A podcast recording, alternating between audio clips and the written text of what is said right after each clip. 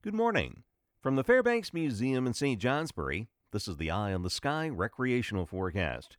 First order of business enjoy the snow. We've got uh, plenty of snow out there, and it looks like a day that, in general, will be fairly comfortable. Lots of clouds, a few flurries ending across the northern mountains, becoming partly sunny in the St. Lawrence, Champlain valleys, and south.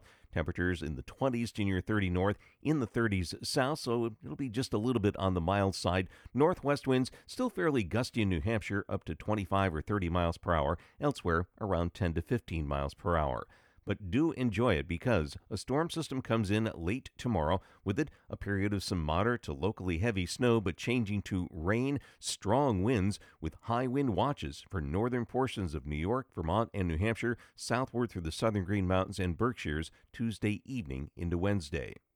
The mountains today, summits will see clouds in and out across the northern summits where the snow showers will be ending, some breaks of sun later in the day, moderate to strong northwest winds, 35 miles per hour or better this morning, but diminishing this afternoon, temperatures generally in the teens. At lower elevations, northwest winds around 10 miles per hour, gusting to 25 in New Hampshire, then increasing south winds tomorrow, gusting to 60 tomorrow night. I'm meteorologist Mark Breen with an eye on the sky.